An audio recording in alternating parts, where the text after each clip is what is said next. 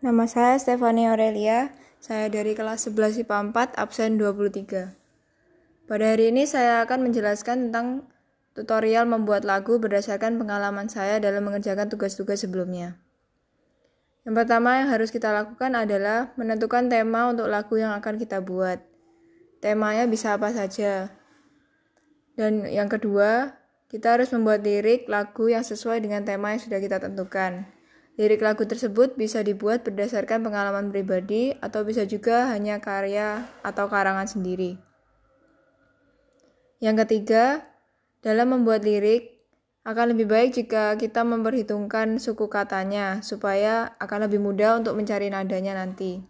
Dan juga memperhatikan sajak supaya lagu bisa terdengar lebih enak.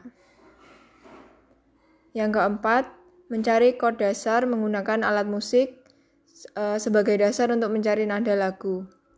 Untuk pengalaman pribadi saya, saya menggunakan chord-chord dalam gitar. Yang kelima, mencari nada lagu yang pas untuk bait pertama, kedua, ref hingga bridge. Dan yang terakhir adalah mencoba untuk menyanyikan lagu tersebut. Jika ada nada yang kurang sesuai atau kurang pas didengar, maka kita dapat mengganti atau menyesuaikannya lagi. Sekian dari saya, terima kasih.